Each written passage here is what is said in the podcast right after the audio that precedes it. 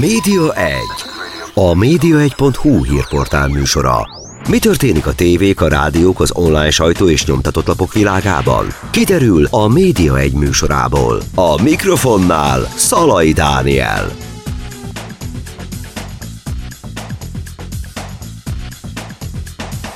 Köszöntöm Önöket, a Média Egyet hallják, a mikrofonnál Szalai Dániel, és rögtön a vendégeimet már mutatom is. Láng Imola látványtervező. Szervusztok! Szia! És Závorszki Anna, producer. Sziasztok, köszönöm a meghívást! Az aktualitás pedig a Besugó című film, ami hát néhány hete jelent meg, és gyakorlatilag az HBO Max egyik első magyar tartalma, sőt nem csak az egyik, hanem az első tartalma, ami magyar ötletre valósult meg. Ti pedig ebben jelentős szerepet vállaltatok, hogy ez létrejött ez a produkció, hiszen producerként, illetve látványtervezőként tettetek ehhez hozzá nem keveset. Anna, mint producer, mekkora, mekkora munka van e mögött egyáltalán a besugó mögött, hogy ez elkészülhetett?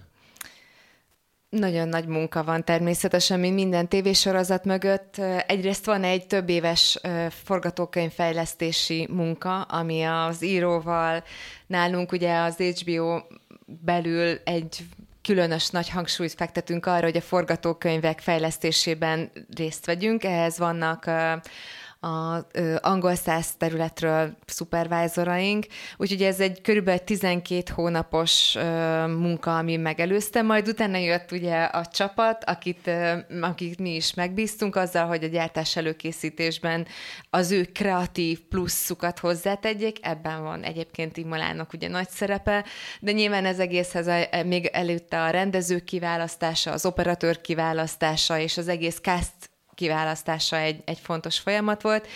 És hát nyilván, mint az utolsó záró elem, az utómunka és a marketing része is egyébként nagyon nagy munkát igényel, tehát nem csak a mi stábunk tette hozzá oda, hogy ez a Maxon elérhető és nagyon jól látható legyen, hanem akár itt tudok mondani arra is, hogy nálunk a technikusok, akik a Maxot egyébként üzemeltetik, ott is nagyon komoly munkák voltak, hogy utolsó pillanatban minden megfelelőképpen kerüljen fel a képernyőre.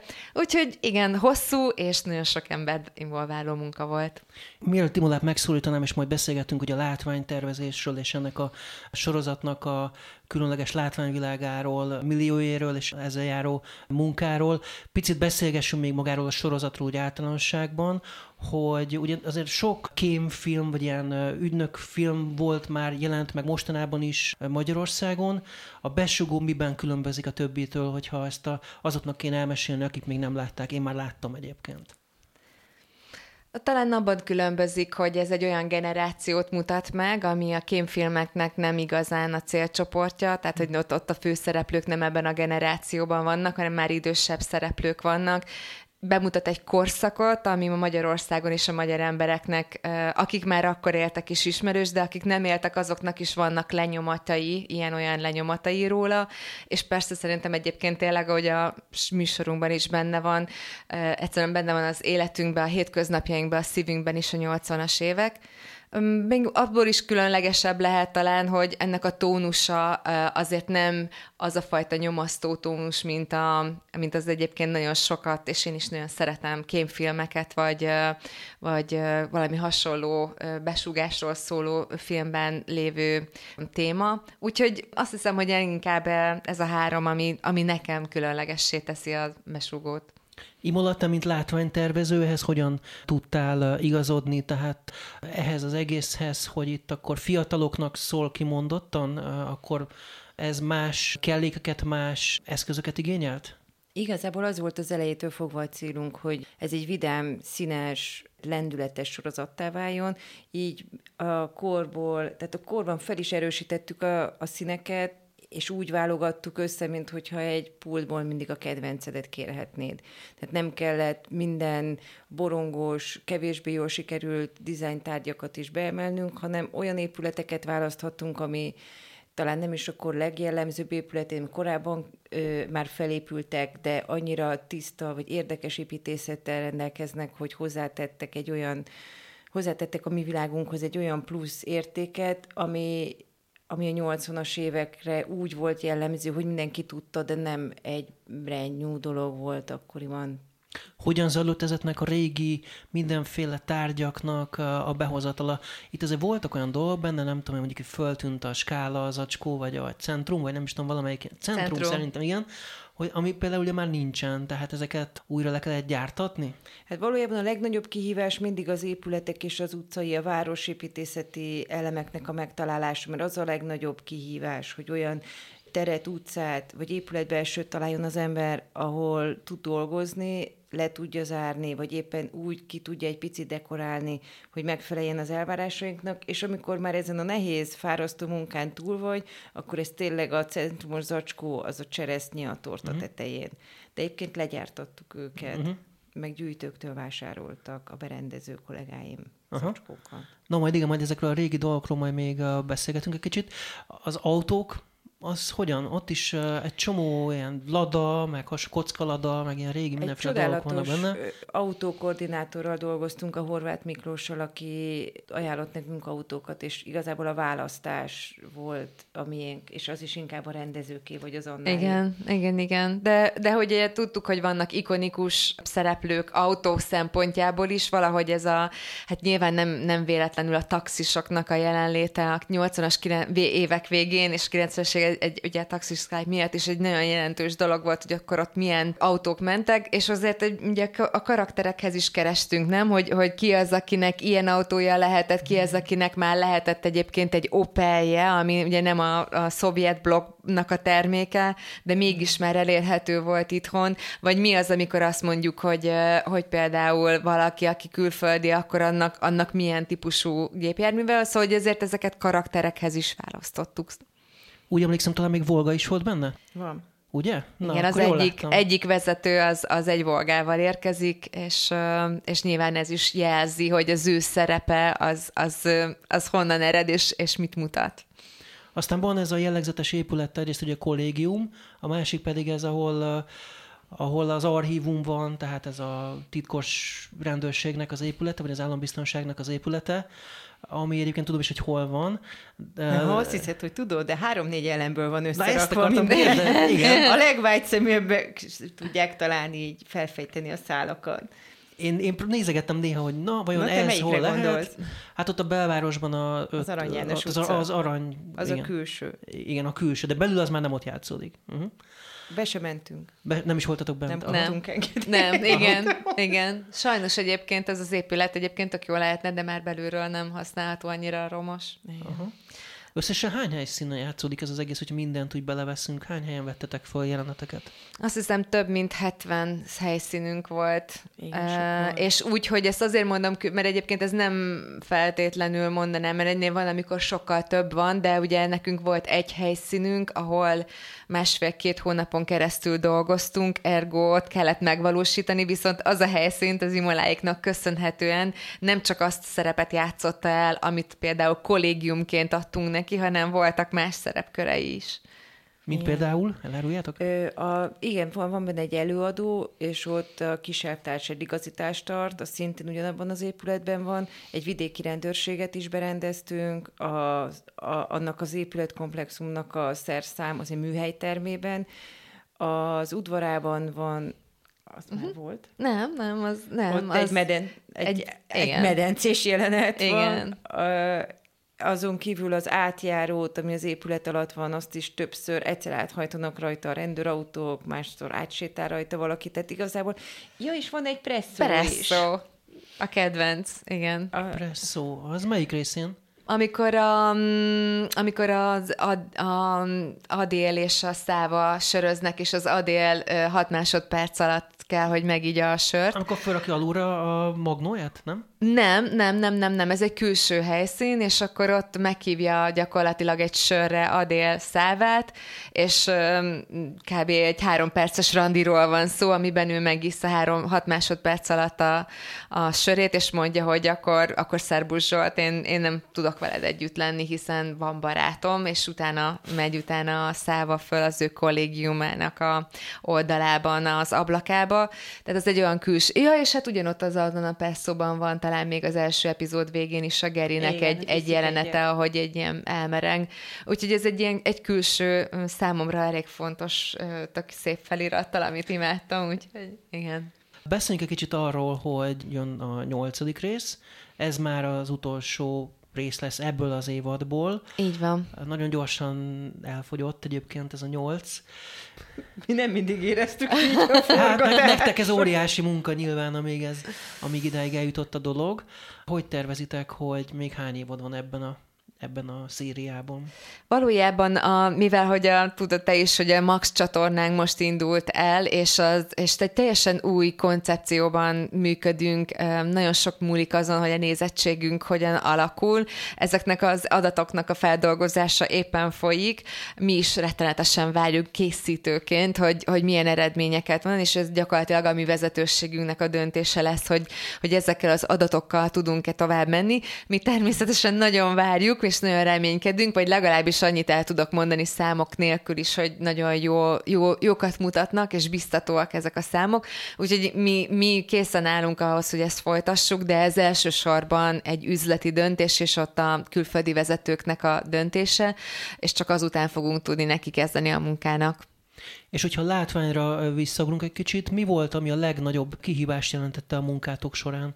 Mire kellett a legnagyobb erőforrást, időt áldozni? Nagyon sok nézőpontja van ennek a munkának, és nem feltétlen azok a legnagyobb nehézségek, hogy valamilyen elolvasott jelenethez a legjobb helyszínt megtalálja az ember, hanem hogy a gyártási folyamatba is beilleszthetőek legyenek ezek a helyek. Ezért csoportokat kellett létrehoznunk, vagy ilyen csillagtúra-szerűen, tehát, hogy úgy felosztani a kiválasztott helyeket, hogy mi mihez esik közel. Sok olyan helyszínünk van, ami csak fél nap forgatás, akkor mellé kellett keresnünk egy olyan helyszínt, amit a közelbe fel megfelelhető, vagy össze tudjuk őket párosítani, és ahogy fogytak a forgatási napok, úgy olyan kompromisszumokat kellett hoznunk, ami nem sérti az alapelgondolást, de mégis teljesít minden elvárást. Így például ez a Sirius kocsma, ami a Ménesi útnak, a kollégiumnak a kertjében, vagyis az, az ottani uszodának a nyári napozójában mm épült fel, arra nagyon sok opciónk volt, hiszen ott van az Ibolya Presszónak a hátsó része, ami nagyon jól néz ki, meg több ilyen ikonikus, nem nagyon sok, de vannak még ilyen kávézók, amik kívánatos célpontok lettek volna, de ezeket nem tudtuk kijátszani, mert önmagukban nem tudtak egy egész napot így nem tudtak akkorára nyújtózni, és így talán a logisztika az épp olyan nehéz, mint az ötletelés. Meg mondjuk még annyit tudok mondani, hogy ugye szerettük volna, hogyha a sorozatunk ö, a fiatalok miatt nem csak bent ne egy klaustrofób helyszín legyen, hogy a kollégiumon belül vagyunk, hanem minél inkább kint is vagyunk, és azért volt csodálatos a kollégiumnak ezt az épületét megtalálni, hogy, hogy szerepeljen, mert, mert egyébként te talán te mondtad a legjobban, hogy, hogy ha körülnézzünk ott a tetőn, akkor, nem, akkor az egy hasonló látvány lehetett 40 évvel ezelőtt is, csak egy-egy nézetben vannak új épületek, ez mondjuk magyar itthon nem annyira könnyű már megvalósítani, hiszen a városkép megváltozott, és ebben a tekintetben is például a, a főszereplőnknek a buszos utazása ott az első epizódban, de később is, amikor ugye a követések mennek, uh-huh. hogyan tudod ugye azt érzékeltetni, hogy feszültség van, és ott, ott vagyunk kint az utcán, de hát nem mutathatunk egy csomó Aha. mindent. Igen, ezt akartam kérdezni, hogy egyébként vannak olyan részek, ahol benne maradt valami esetleg, ami kicsit utal arra, nincs. nincs semmi hiba, nulla, Mi... kész.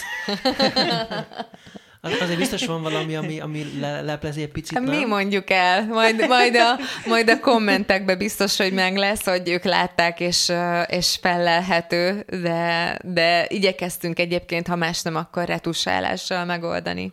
Egyébként az ötödik résznél ott picit megörültem, mikor néztem, hogy na, találtam egy hibát, és akkor még rá is írtam egy ismerősre, hogy mondom, ott van valami hiba. Aztán kiderült, hogy nem, mert ott az Asztóriánál, amikor bemegy a presszóba, és akkor ott áll egy pasi a, az ajtó mellett, akkor úgy tűnik, mintha bankautomatából venne ki pénzt, az meg ugye még akkor nem nagyon volt, és aztán kiderült, hogy ez nem egy bankautomata, hanem egy telefonfülkében ott beszél a, az illető, úgyhogy majdnem behúztatok a csőbe. De nem jártam ezt az igazságtól, mert egy ATM-et akartunk el. Aha, akkor ott valóban volt egy ATM. Igen, Aha. tehát a, valószínűleg összevegyült az, a, a, a memória és a látott kép, mert az Astoria kávézó bal oldalán ott az ATM, csak mi ezt a buboréktelefont elé helyeztük.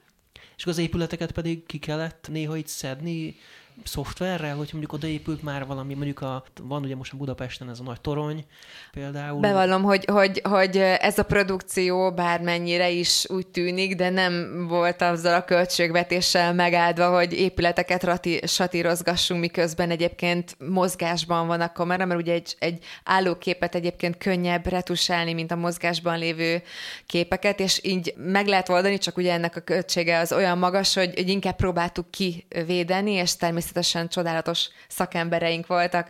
Szatmári Péter. A Szatmári Péter, igen, úgy, úgy tudta igen, felvenni, hogy nem, nem volt ezzel gond, vagy, vagy ami például mégis megjelenik, azt, azt egyébként meg apróságok voltak, és tényleg retusálással meg kellett oldani, vagy volt, amikor nem várt módon, de egyébként a kollégáim, akik azt hiszem, hogy Stockholmban fogadják el technikailag a műsort, és ők vettek észre egy-egy kockán olyan elemet, amit mondtak, hogy az biztos, hogy ott nem volt egy wifi jel annak Aha. idején, és akkor ki kellett retusálnunk. Egy kis matrica ott volt a háttérben? A, a mm, vonaton. Aha. A vonat oldalában volt olyan matrica, ami a wifi-t mutatta, és akkor azt ki kellett, igen. Uh-huh.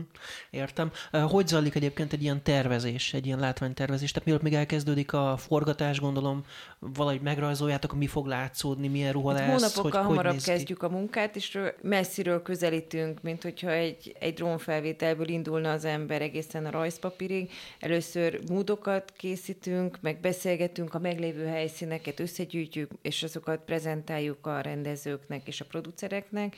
Több ilyen hosszú órákig tartó félnapos meetingeink voltak, és utána, amikor ezeket így, így a, a fő pontokat leszúrtuk, utána azokat felöltöztetjük, vagy áttervezzük, vagy ö, kiszínezzük a a kívánalmaknak megfelelően. Úgy van, hogy november elején kezdtük a munkát, vagy októberbe, és a forgatás az, az március volt. Március, így van.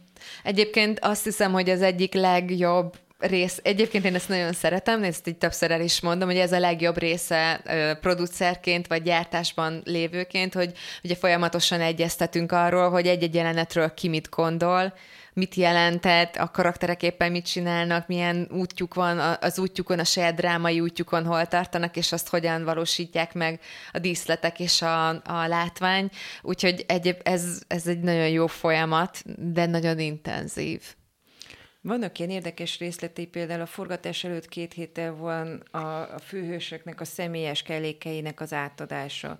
És akkor az úgy néz ki, hogy van egy kellékraktár, ahol van 10 méter hosszú asztal, és akkor személy szerint csoportosítva ott szerepelnek a tárgyak, hogy Katának a kulcstartója, a pénztárcája, a rúzsa, a, abban a jelenetben, amikor nem tudom, kiveszi az intim betétet, annak a grafikája, az legyártva, és minden embernek így a saját karakteréhez passzoló tárgyak, ez izgalmas rész. Mi volt a legnehezebb benne? Tehát mi volt az, amit meg kellett szerezni?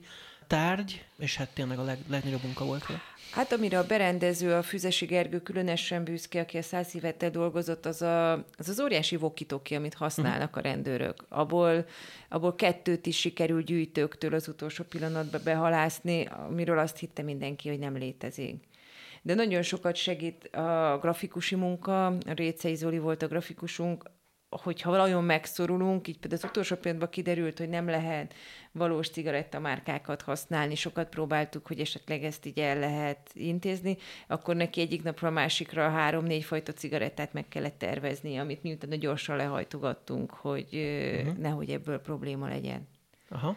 A főcímet illetően, hogy az is elég különleges lett, több rengeteg ilyen archív felvétel van benne, Erről beszéltünk egy kicsit? Persze, igazándiból egyébként a főcím teljes mértékben Petrányi Viktóriának, a producernek, a Proton Cinema producerének a, a, a gyermeke, vagy szüleménye.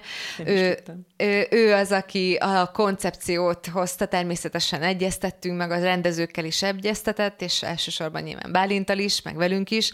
Nagyon szerettük a koncepciót, főleg miután elkezdte összeszedni az anyagokat archívból, és elkezdődött ugye ez kialakulni, hogy pontosan mi mentén megyünk. Ugye az elsődleges szempontja, ha jól tudom, az volt, hogy ott is megjelenjen az, hogy a szocializmusnak van egy ilyen kettős világa, hogy egyrészt nosztalgiával, ilyen izgalmas, jó közösségi élményekre tudunk visszaemlékezni, másrészt meg vannak olyan részei, ami meg végtelenül sötétek és, és negatívak, amikor, amikor azokat láttuk, hogy a, a utcára kimenő tüntetésben, vagy, vagy egyébként más hangot megütő embereket hogyan nyomott el a rendszer, és ehhez találtuk ugye ezt a megfelelő zenét is, a mocskos életet, ami, ami megint csak az ő, ő közbenjárására került a főcímbe. Nagyon sok olyan felvétel szerepel benne, ami egyébként magántulajdonú archívanyagok, Balaton felvidéken akár turisták által idejött német turisták, akikor táncolnak, vagy, vagy szórakoznak, azokból kerül össze. Itt, itt ennek egy nagyon komoly jogi része volt, hogy ezt ugye jogosítani tudjuk és használni tudjuk, de szerencsére a csapat nagyon jó volt, és, és tényleg én is azt gondolom, hogy egy ilyen nagyon szuper főcím lett. Most jön egy pici kis szünet, de rögtön folytatjuk a média egyet. Lángi Molával látványtervezővel és Závorszki Anna a producerrel, a besugó alkotóival, tehát rögtön folytatjuk a média egyet egy pici szünet után. Média 1. A média1.hu hírportál műsora. Mi történik a tévék, a rádiók, az online sajtó és nyomtatott lapok világában? Kiderül a Média 1 műsorából. A mikrofonnál Szalai Dániel.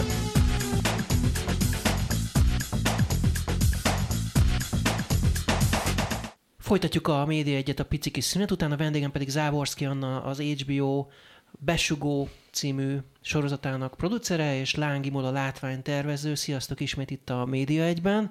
A besugóról beszélgettünk, és ennek a, ennek a sorozatnak a különlegességeiről, illetve ennek a látványvilágáról, ami hát tényleg különleges, azt gondolom. És az előbb még mondani akartál valamit. Igen, igen, annak... mert hogy arról beszéltünk, hogy mennyire jól sikerült a főcímünk, és tényleg annyira büszkék vagyunk rá, és, és mindenképpen szeretném megemlíteni Badi Csákos nevét, aki ezt készítette, és akkor még egyszer Petrányi Viktória, mint producer, és ők ketten az ő, ő kreatív koncepciójuk alapján és megvalósításukban készült el. Borzasztóan gratulálok, és büszke vagyok, hogy ezt tényleg a sorozatunkhoz megcsinálták.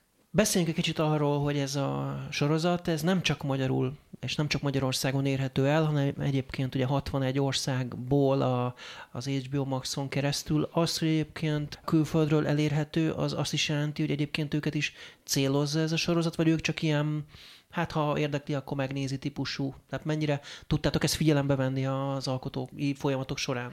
Természetesen nagyon fontos számunkra, hiszen egy világbrandnek az egyik alvállalataként készítettünk most itt a magyar piacra elsősorban egy sorozatot, tehát azért ezt itthon kell, és itthoni közönségnek kell szeretnie, de nagyon figyeltünk már a folyamatban, az írás folyamatában is, hogy érthető legyen egy nemzetközi piacon is.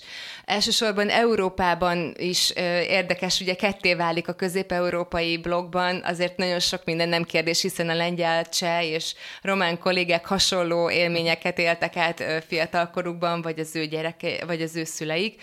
Nyugat-Európa már más, ott már, ott már nagyon nehezen tudják különbséget tenni az 50-es évek szocialista, kommunista világához, és az ottani egyébként külsőségekhez, vagy egyébként karakterekhez, és aztán nagyon sokat beszélgettünk arról a, a kollégáimmal, akik egyébként mint, mint regionális vezetőként elfogadói pozícióban voltak, hogy, hogy milyen, milyen volt egy valóban ez a, ez a legvidámabb barak, hogy a 80-as években nekünk azért nem volt már akkora nyomasztó rendszer, ami ellen az ellenállás olyan mértékű lett volna, mint mondjuk az 50-es években, ami az ő világukban megvan.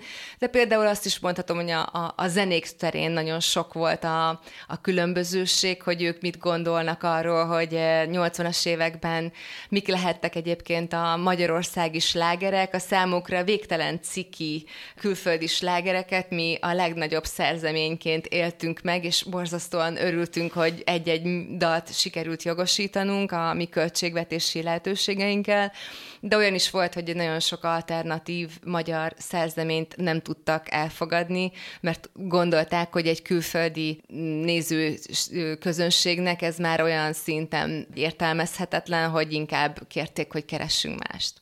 Ha már egyébként itt tartunk, hogy jogosítás, akkor picit az anyagiakról csak annyit, hogy, hogy ilyenkor a pénzt azt az HBO adja, vagy nektek kell még támogatók után szaladni, tehát hogy ez téged nyilván, mint producer különösen érinthet. Igen, ezt, ezt szeretném mindig elmondani, mert van egy ilyen, ilyen, ilyen csodálatos elképzelése az embereknek arról, hogy hát milyen jó, hogy az HBO-t, azt gyakorlatilag igen, és egyébként igen, nagyon jó, hogy az anyacégünk finanszírozza, százszázalékos tulajdonosai vagyunk az általunk készített műsoroknak, a, a sorozatoknak, Viszont azt el kell mondjam, hogy, hogy az ugyanolyan rendszerben megy, mint minden máshol, hogy nekünk a központtól ugyanúgy pályázatokat kell készítenünk, ugyanúgy nagyon sok elfogadási lépcsőn megyünk el, visszadobják, ugyan, tehát egy, egy, egy nagyon erős és nagyon profi folyamaton kell végigmenni, hogy azt, a, azt az összeget egyébként valóban megkapjuk.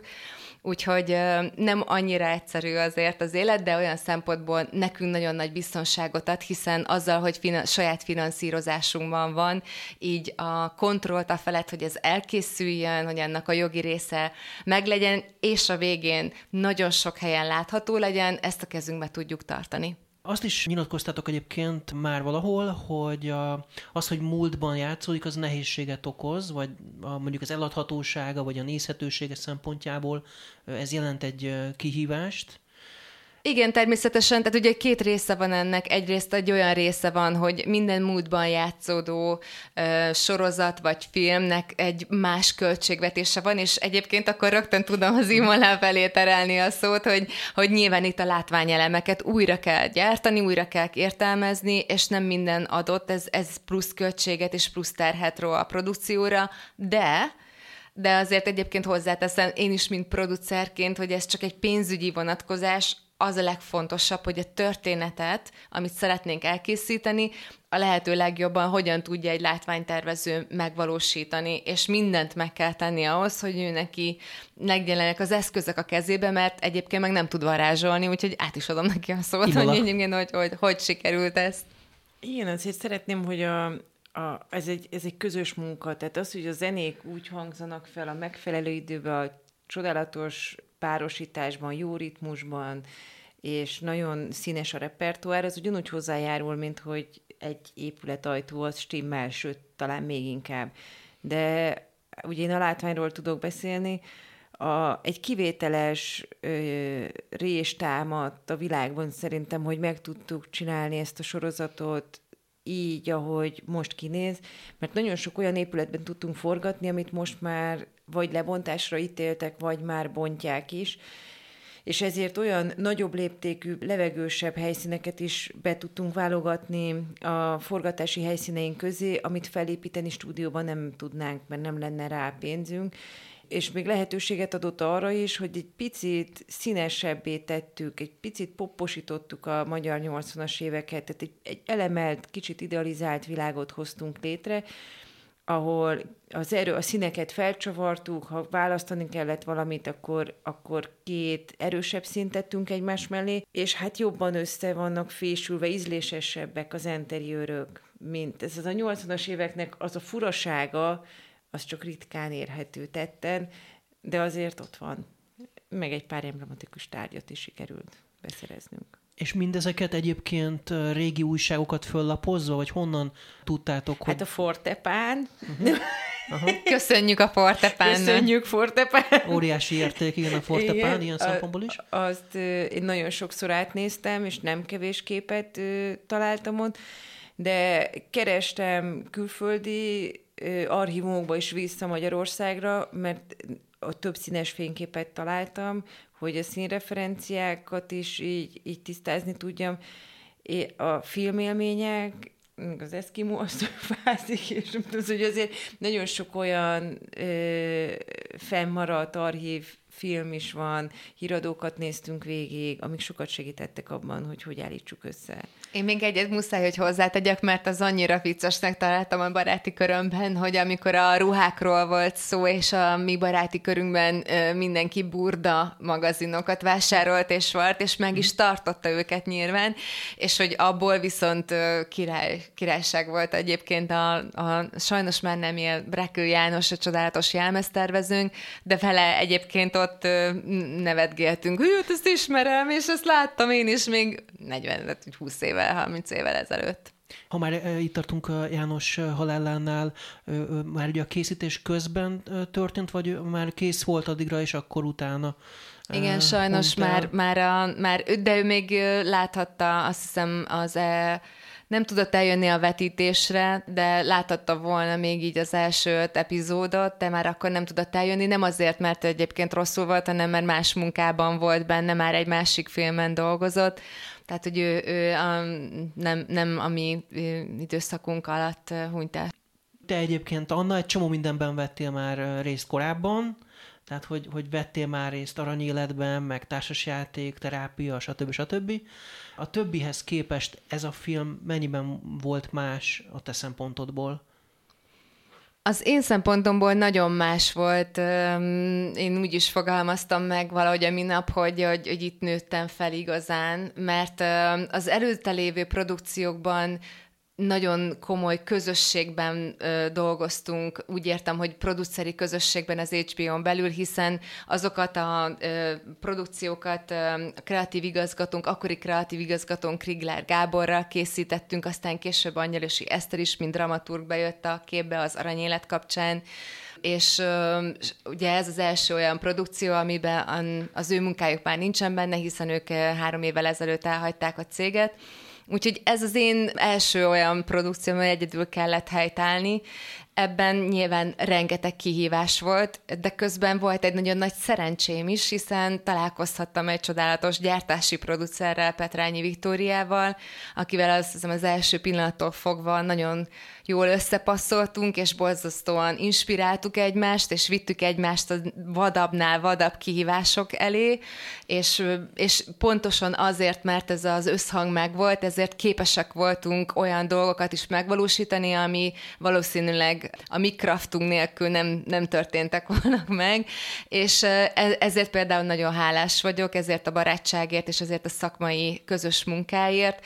Nagyon sok olyan stábtaggal dolgoztam, akivel egyébként régóta szerettem volna dolgozni, például Szatmári Péterrel, aki egy fantasztikus operatőr, és mindig is vágytam rá, amikor láttam a munkáit, főleg, hogy ugye ő, ő több olyan munkát végez, elsősorban játékfilmeket, ami ebben a korszakban játszódott, úgyhogy ő például az első volt, akit megkértem, hogy, hogy csatlakozzon hozzánk, és hát ugye ez, a, ez az élmény, hogy, hogy egyébként egy nagyon jó csapattal mindenki húzza a szekeret, és mindenki szereti csinálni, és mindenki a legnagyobb elánnal a száz százalékon felül is teljesítve dolgozik, ez megint csak egy hihetetlen telíti az ember lelkét, és, és, él, és élteti a szakmáját, úgyhogy egyrészt nagy kihívás volt, másrészt meg borzasztó hálás vagyok, hogy ezt megkaptam, mint feladatot. Imola, te hogy élted meg, és a korábbi munkáithoz képest mennyiben volt más ez? Mindig érdekes, hogyha több rendezővel együtt közösségben dolgozik az ember, mert akkor három szempontot kell figyelembe venni. Itt szerencsésen úgy állt össze, hogy mindenkinek megvolt a saját vadászterülete, így így könnyen ment az egyeztetés, plusz az, hogy egy operatőr fogta, a Comba Albertet szeretném megemlíteni, igen, aki a igen, ez igaz, igen, igen, igen. dolgozott, és nagyon ügyes, vagy nagyon jó munkát végzett ő is. Így ezért a Péter lehetett a társunk, aki á, mindig ott volt, tehát vissza tudtunk utalni a megbeszélésekre, és így raktuk össze. Hát egy sorozat esetében mindig ez egy nehezebb dolog, hogy tömbösítve vesszük fel a képeket, tehát nem kronológiába haladunk, ami mostában mondjuk egyre nagyobb luxus még egy játékfilm esetében is, ezért amikor egy-egy jelenetet láttok, azt egy szuszra vettük uh-huh. fel, és akkor ott a változások, az időmúlás, az e, dolgoknak az átalakulását kézben tartani, az kihívás volt, de... És ezt mondják, maradjon össze ilyenkor a, az idő, meg a tér, gondolom, hogy, hogy fejben ti is én, tudtok e, ugrani ilyenkor? Ez velem hogyan? egy, ö, én nagyon nehéz estém volt, amikor a, a Petőfi híd, Budai hídfénél már nem, már lebontott épületnek, most nem az az, az épület még áll a Műszaki Egyetemnél, a, amikor az Adél kijön a kollégiumból, pont most a hatodik részben, akkor ezt a helyszínt látjuk este is, és én félreértettem, és elkerülte a figyelmemet, hogy még visszajátszik ez a helyszín, és lebontottam egy komplett akarást 8 méteren Aha. keresztül, amikor rájöttem erre a hibára délután kettőkor, akkor a munkatársammal, a Jóvári Csengével el kellett rohannunk egy ilyen barkácsáruházba, és mindenféle szedett-vedett anyaggal helyrehozni valami hasonlót, mint amit napok alatt ott felépítettünk, az például egy nehézség volt. Uh-huh. De egyébként még azt hozzáteszem, ami, amit most már ugye nem érzékelünk, de hogy, hogy mi a COVID közepén forgattunk.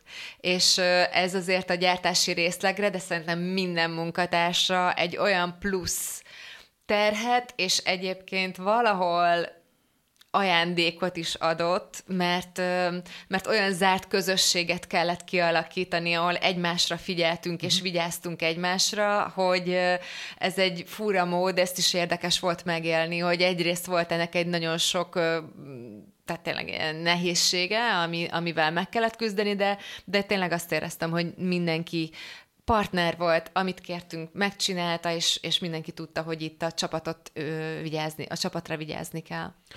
Rengeteg első filmes szerepel ebben a filmben, de van több tapasztalt nagyon nagy név is, mint mondjuk Mácsai Pál, hogy csak mondjuk egyet kiemeljek több közül.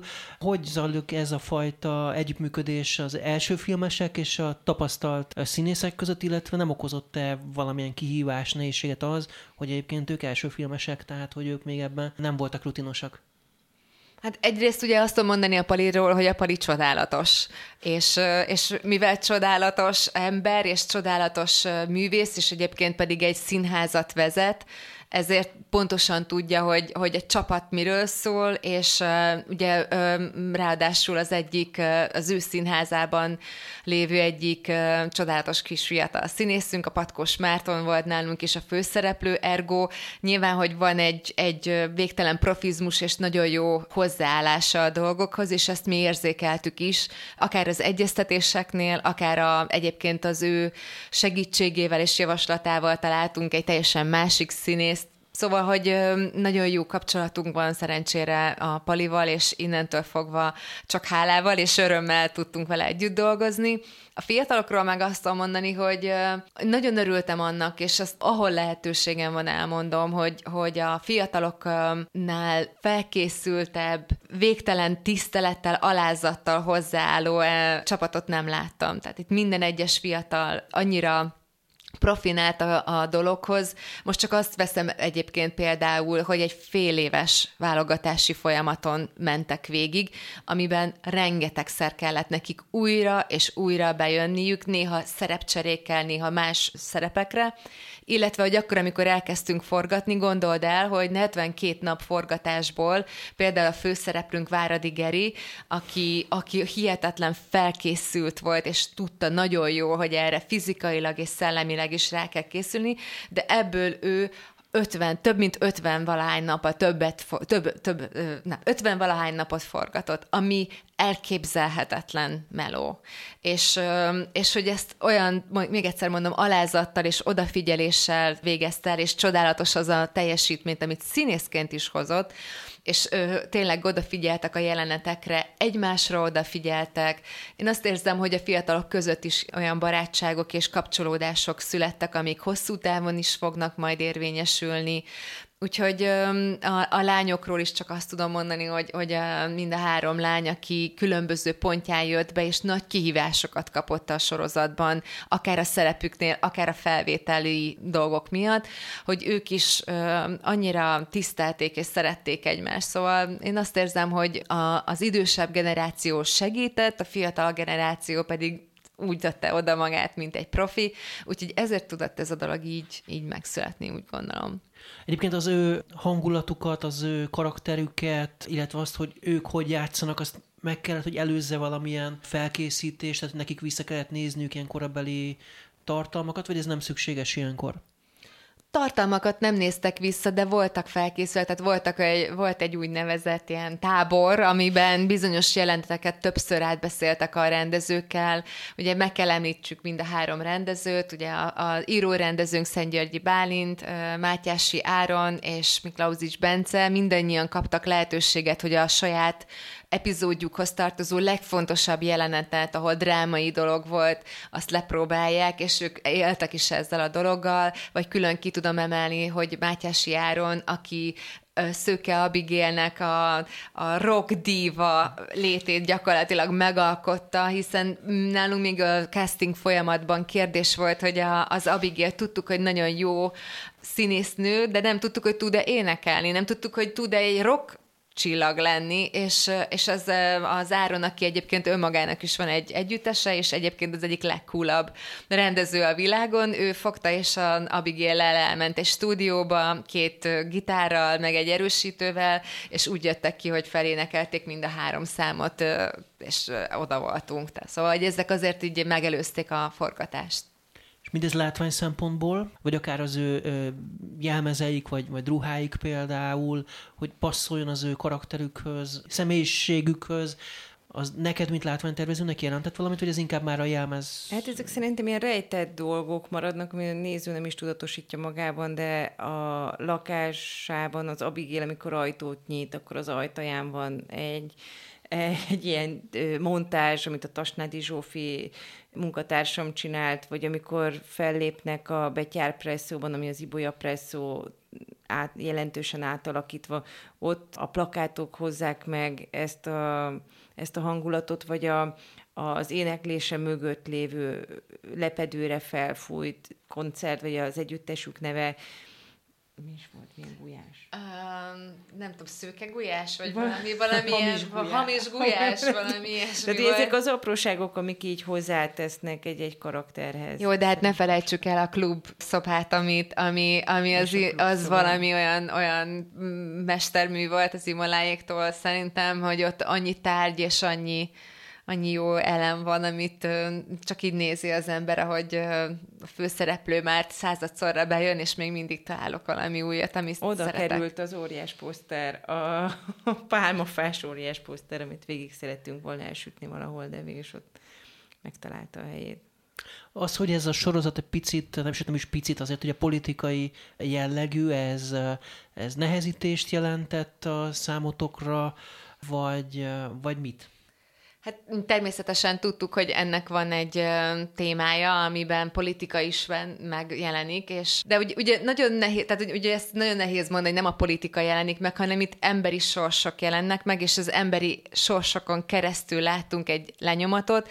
Az, hogy a néző egyébként utána a saját jelenlegi életére ezt hogy felelteti meg, vagy mit, mit kavar fel, vagy mire emlékezteti, vagy mi az, ami számára újdonság, és még soha nem találkozott vele, mert hogy olyan fiatal, fiatal, az, az már az ő, az ő életében, vagy az ő néző, nézőként hogyan viszonyul a sorozatunkhoz. Nekünk igazán célunk csak annyi volt, hogy egy helyzetet ábrázoljunk, és az ebben lévő embereknek az érzelmi állapotát, és elindítsunk olyan gondolatokat, vagy olyan dialógusokat az emberek között, akik megnézik, hogy erről lehessen beszélni. Tehát semmiféle politikai ide-oda állás, vagy, vagy mondani való, vagy ösztönzés nincsen a, a, a mi szándékunkból. Elsősorban szórakoztatni szeretnénk, és mi a HBO-nál úgy definiáljuk a szórakoztatást alapvetően, hogy pici gondolatébresztés, pici kérdésfeltevés mindig van, hiszen a dokumentumfilmjeink, vagy a Amerikából idejövő sorozataink nagy része is hasonló dramaturgiával operál, úgyhogy a mi magyar sorozatunk sem tudott más lenni. Imola, ehhez akartál hozzátenni valamit? Hát ehhez nem annyira. Igazából nekem még az segített sokat, hogy, hogy a gyerekeim kapcsán egy újrafelfedezésben van a 80-as évek, és szerintem a divatban is, a, sőt a hajviseletben uh-huh. is felelhetőek ezek a gyökerek. Szerintem írtó jó szinkronban érkezett ez a sorozat, könnyű hozzá kapcsolódni, még azoknak is, azoknak a nézőknek, akik éppen még nem születtek meg, amikor ez így játszódik. Egyébként a politikáról még ha visszatérhetünk egy picit rá, kicsit áthallásos, ugye ez a sajtóban is azért megjelent többen, amikor kikerült a, az HBO Max-ra az első néhány részek, ugye többen így idéztek belőle olyan mondatokat, amik, amik kicsit ugye jelennel is összekapcsolhatóak. Ezek akkor nem voltak szándékosak, ezek csak véletlenek? Tehát most azért, azért nehéz ez a kérdés, mert olyan, mint hogyha, tehát mondjuk nevé nevé, ugye azt gondoljuk, hogy bizonyos mondatok csak bizonyos emberek szájából hangozhatnak el. És ugye ez szerintem nem igaz. Másrészt meg ugye átvesszük ezeket a mondatokat, és már mi is használjuk anélkül, hogy tudnánk. Hát a forgatókönyv maga hat évvel ezelőtt. Igen, tehát hogy on, onnan kezdjük az egészet, hogy az egész forgatókönyv egy sokkal régebbi fejlesztés, és, és azért azt is majd mondom nektek, hogy amikor megnézitek a teljes évadot, hogy nagyon sok mindenre gondolhatjátok, hogy hú, hát ezt most mi biztos direkt csináltuk, de hát már három éve megvan a forgatókönyv, ahol a politikai része még ennek közelében sem volt az eseményeknek. Lásd, ugye az orosz szál például benne, ugye? Pontosan. Úgyhogy igazán az egy, az egy fontos elem szerintem, hogy, hogy ebben a térségben élünk, és mindent áthat a politika, és a politikával való akár akarod, akár nem, de valamennyire közöd van, vagy figyeled, vagy befkúszik a, a tudatodban, használhat szavakat.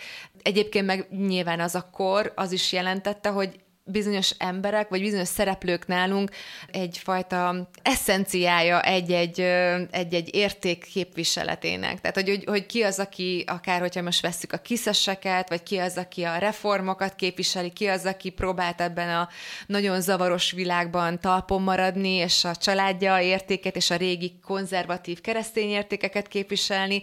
Tehát ezek inkább eszenciák, és úgy jelennek meg, és úgy szólalnak meg, mint hogy, mint hogy szerettünk volna egy-egy embert megjeleníteni. Mind dolgoztok most, mi a jövő? Egyáltalán, ugye azt beszéltük, hogy még az kérdéses, hogy lesz majd akkor második évad.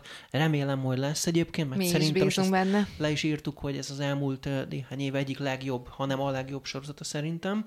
Tehát hogy remélem, hogy lesz folytatás, de azon kívül még mit terveztek, hogy alakul a ti személyes életetek a következő időszakban? Én nagyon szerencsés vagyok, mert nem sokára egy csodálatos dokumentumfilmünk fog kijönni, amin dolgozunk még most, ez majd egy, ő, egy őszi premier lesz, úgyhogy nyár végén majd arról is lehet hallani. Azt Nyilv... lehet, hogy milyen jellegű, vagy miről fog szólni körülbelül? Nem akarom elvenni a, a, a, a gyártóproducernek a kenyerét, egy, egy nagyon jó Ugrin Julia és az Eclipse film gondozásában készült egy dokumentumfilm, mint most fejezünk be, és ez majd ősz végén fog megjelenni. Szerintem az is egy picit, hogy is mondjam, kény, kény, kéri az embereket, hogy nyitottan és jól álljanak hozzá olyan témákhoz, ami nem megszokottak. Aztán nyilván a jövőre is gondolunk, több dokumentumfilmen dolgozunk, amik már nem ilyen stádiumban vannak, vannak terveink drámasorozatra, és remélem, hogy hamarosan lesznek izgalmas bejelentéseink, de ez majd inkább a nyár elején vagy ősz elején lesz. Imola, te mind dolgozol? Én gyártási előkészítésekben vagyok. Tehát mi azt jelenti, hogy, hogy olyan filmeknek segítek létrejönni, amik remélhetőleg kapnak pénzt a jövőben de már kaptak annyi támogatást, hogy az előkészítésükkel lehessen foglalkozni. Bízom hát, benne, hogy elindulnak. Nagyon szépen köszönöm, hogy bejöttetek ide a Média egybe, és egy jót beszélgettünk a besugóról, aztán várjuk a híreket a folytatásról. Mi is köszönjük a meghívást. Köszönjük szépen. Az elmúlt percekben Záborszki Annát, a besugó producerét és Lángimolát látványtervezőt hallottuk. Köszönöm szépen, hogy velünk tartottak. Ez volt a Média egy mára. Egy hét múlva azonban ismét jelentkezik az adás, illetve visszahallgatható a podcastünk a média1.hu-ról, webcast.hu-ról, Spotify-ról, iTunes-ról és több mint tíz rádió megismétli. Köszönöm még egyszer a megtisztelő figyelmüket, viszont hallásra Szalaj Dánielt hallották. Ennyi. Oké. Okay. Yeah.